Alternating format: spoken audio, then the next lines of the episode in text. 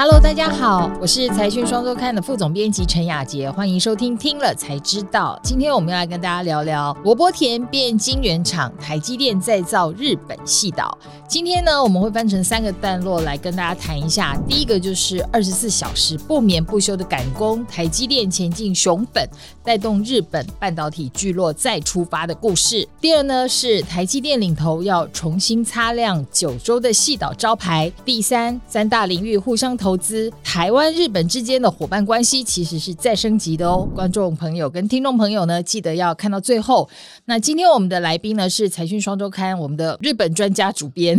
孙荣平，荣平你好，各位听众朋友大家好。当然，最近大家很关心的就是台积电在美国的移机典礼。对，那可是事实上，这只是台积电的整个全球布局里面的一块而已。对，它在日本那里也有很大的进展。对，那我们这次就是特别去日本看了一下现场的情况。讲到熊本，想到熊本熊，可是现在从来没有想到熊本熊会有一天上面可能以后要挂一个金金元吗？挂一个晶片一类的。嗯，对，它到底现在熊本是什么情况？其实我们这回是我们请特约记者去熊本菊阳町那个非常乡下的地方，是实际去采访。其实现在还在建厂了。那让日本人都非常惊讶的就是说，其实是去年才决定要要设厂，然后今年就开始开工，而且在一年半之内就要把日本人本来看来是要十年的建厂的时间，就缩短到一年半。所以就是真的是日夜赶工。我们的记者有去看到，就算是晚上十二点，他还是灯火通明，几乎是二十四小时三班制赶工。那你讲到日本，不管是他们的工艺产品，或者是建筑或什么的，我们都会有有。一个慢工出细活那样子的画面出现，所以很难想到他们现在是日夜赶工，所以他们都觉得非常的累。其实他们也有听到熊本夏天其实也是非常热的，就还听到有救护车进出的声音，可能就是因为中暑，因为因为真的太不是公安意外，是 这样的进度对他们俩真的是几乎是不可能的任务。而且他们现在尽管是这样子日夜赶工，他们还是很担心说是不是会来得及，因为不只是台积电自己的建厂，因为台积电它甚至把就是很多起重机啊全部都调到台积电的工厂。对我看到一个形容词。是说全九州的起重机都过去了，对对，真但或许有点夸张，因为尽量尽量就是以台积电为优先，而且我相信他也会出比较高的价钱，就像当初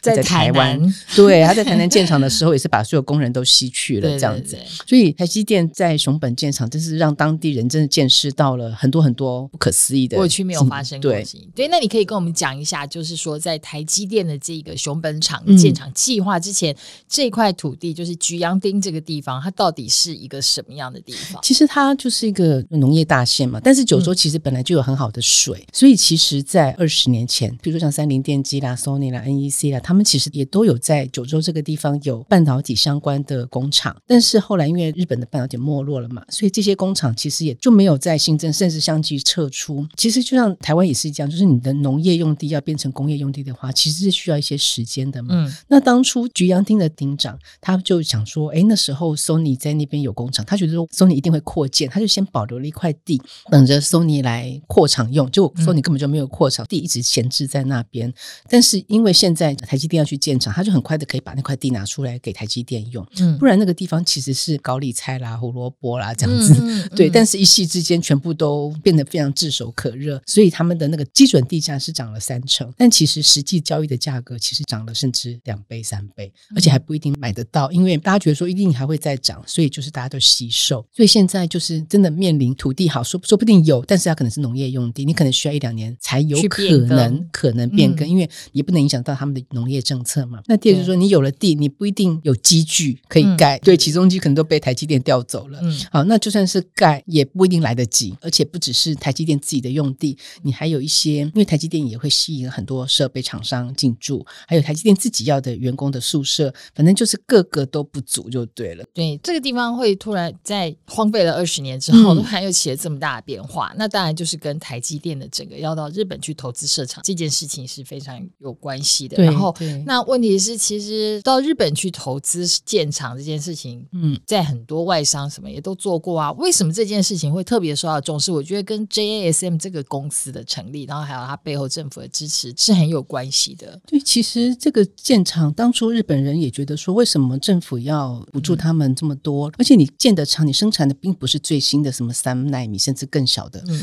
而是十几、二十几纳米的，是车用晶片。但是大家就一定知道，其实日本其实可以说是以车立国嘛，至少车是在他们产业当中是非常非常重要的一个一个产业，他们就占了日本非常多，他们 GDP 占比很高。对，然后他们的那个员工还有下游企业，整个产业链来看的话，其实汽车产业是非常重要的。所以为了车用晶片，日本政府决定投资，那当然也跟它整个半导体的振兴有关的。而且除了投资这个厂以外，其实后来日本政府也资助了八家企业成立个 Rapidus，他们也打算要生产三纳米以下的晶片。就是日本它当然台积电这边是一块，可是其实他们还有很多其他后面的研发也都在里面，而且跟车这个事情其实是有蛮大的关系。可以看得出来，日本政府它对于半导体产业的一个用心。，对，那在这当中，台积电当然扮演了很重要的角色。对至少在这个公司 JASM，就是日本先进半导体制造，然后而且又给了巨额的补助。对对对对对，这个好像过去也是日本政府没有做过的。对，日本现在其实就是在大举的补助这个半导体产业。其实台积电在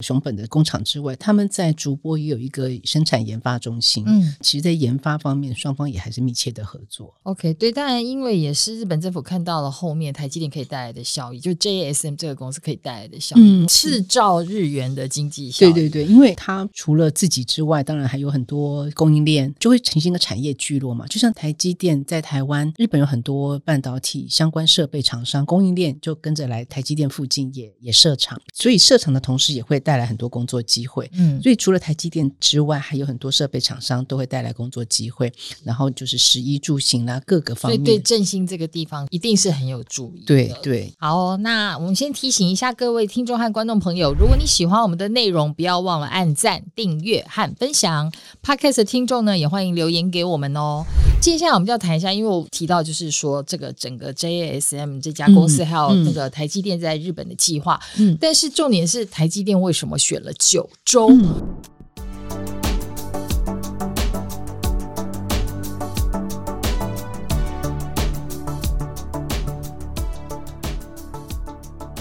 对这个地方，它之前叫做细岛，它有什么样的条件吸引了台积电过去？因为其实九州就是有很好的水啦，因为半导体制造就要用用很多水，而且九州那边也有很很好的人力。其实，在一九六七年开始哦，三菱电机就已经在嗯熊本设立的工厂，之后不断的包括什么松下啊、东芝啊、德州仪器啦，嗯，其实这大约二十年吧，日本其实是一个很辉煌的半导体，就是在九州形成一个半导体的聚落，所以他们就叫 Silicon Island，这样就是嗯叫做细岛这样。但但是上个世纪，对，上个世纪 的事，对，大概从两千年开始吧，就开始相继的全部都这个撤那个撤，哈、嗯就是全部都出来了，所以就是那个地方就逐渐的开始没落了。呃，另外一个就是我们刚刚有提到重要的关键就是车，其实九州也是车岛，所以很多汽车厂商在那边有据点。那接下来其实大家会看，譬如说电动车，还有就是自动驾驶，其实这些也都需要越来越多的晶片，许多高功能的晶片，所以就是他们希望台积电好像扮演一个领头羊的角色，嗯。就是让产业重新形成、重新壮大，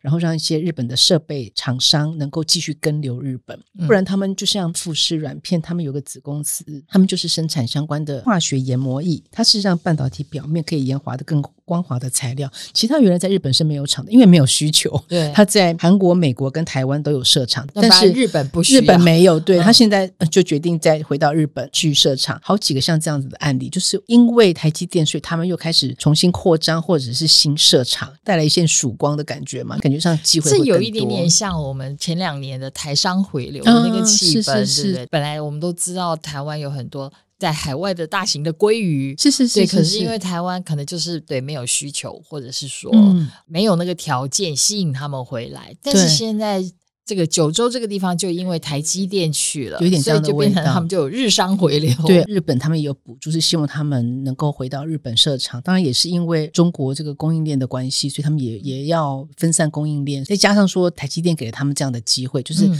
日本就有需求，那我当然是在地供应是最好最快的。对，而且就是日本政府之所以给台积电这么多的补助，其实当中也是有要求台积电哦对。就是你必须要在地采购，达到百分之五十。对对，像他们受访的时候，他们也有说，他不是不用努力，他就会直接设厂。他说他要很努力，如果我都不努力的话，大概只有百分之二十五的在地采购，但我还是要非常努力的去跟人去游说大他们，对对对，去去告诉他，我可能真的会需要，因为毕竟设厂还是需要一笔资金，你可能还是要看日后的市场嘛。对而且台积电一去都对于这些原原材料或者是说能源然后各方面的需求的量都是非常的大的，所以你成为他的供应商，你真的你的产能没有提升、没有扩充的话，也没有办法满足他的需求。对对对，所以就是给日本一个很好的机会啦。当然有很多困难要克服，但是看到台积电去还是蛮欢迎的。你像这个菊阳町，其实在日本人根本都也没听过，台积电去了以后就突然爆红这样子，所以它以后会变成一个新的观光胜地嘛？也许我们在那边也会看到很多台湾观光客，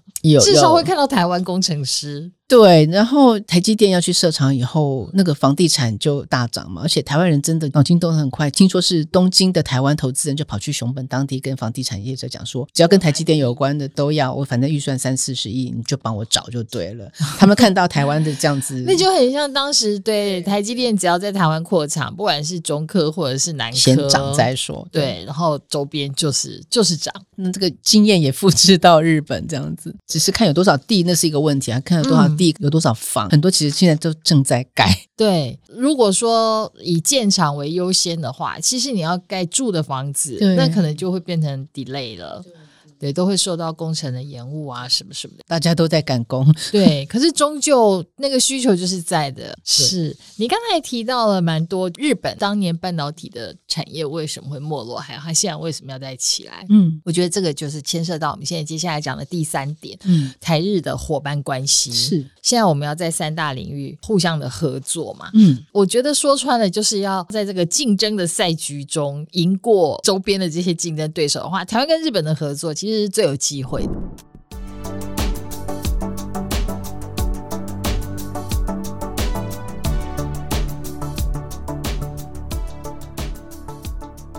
对。因为其实台日断交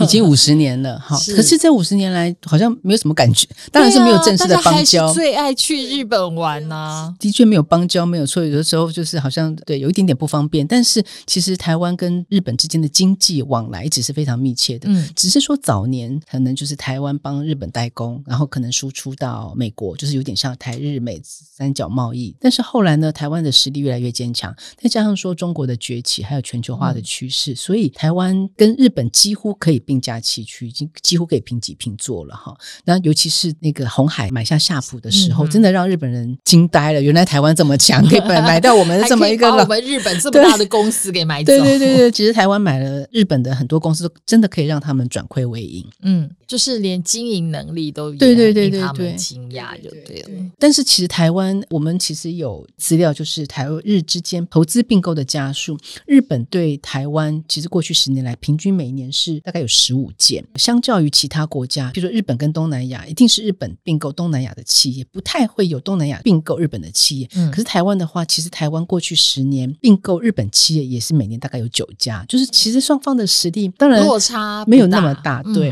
所以就是我们看到台日之间的合作关系真的是越来越频繁。嗯，那之前日本并购台湾，其实当然还是科技啦，哈，然后能源，台湾的再生能源其实尤其是离岸风。这一块走的还蛮前面的，日本其实在这方面还有很多跟台湾学习，所以很多商社啦，或者是说电力公司啦，他们都来台湾投资再生能源，然后尤尤其是离岸风电这样。那台湾去买日本的企业，其实还是比较多的是一些半导体啦、光电啦，这是产业来看。但是以经营的风格来看，台湾就是决策非常快。但是日本的话，可能就是日本有很多企业，它太大，所以就变得它的决策比较慢，就是双方形成很好的互补。日本的管理是比较有制度的，但是台湾是比较有弹性的。对对对对，所以因为现在市场的变化实在太快，对，所以两个人携手比较能够去打败对手。对对，然后而且日本现在因为加上现在日元贬值，台湾现在其实是去买日本企业的好时机。对，只是说因为前两年疫情的关系，台湾的老板习惯就是。先看到现场，看到工厂，再决定要不要买。所以其实脚步是有一点点慢的。接下来，现在大家不是都去日本观光了吗？其实老板也可以开始去看工厂了。接下来的并购案可能会越来越多，因为我觉得现在的整个产业的局势变化，就是中日台韩。现在讲到制造业的话，这就是我们这四个地方竞争关系其实是蛮明显的。对，那我们现在就可以联合吃药敌人打击主要敌人嘛？对，是这样的方式嘛？对，那而且因为台湾真的有一些领域是特别强的，你说像治安的领域，其实台湾因为一天到晚面临我们邻国的，对对，所以台湾的治安是非常强的。台湾其实跟日本互动这么密切的原因之一，就是因为台湾人他们是信任的。嗯，但是你如果是跟韩国，你就会担心说我的企业是不是最后变成竞争关系？那中国可能是整个被吃掉，而且中国的安全问题其实是一个很大的问题，一直都还是大家会有这样的疑虑，所以就是台湾的信赖。程度是非常高的，对日本企业来说，可以说台积电熊本厂算是一个里程碑了，就是让我们看到，就是说台日在产业上的合作，现在是可以令日本科技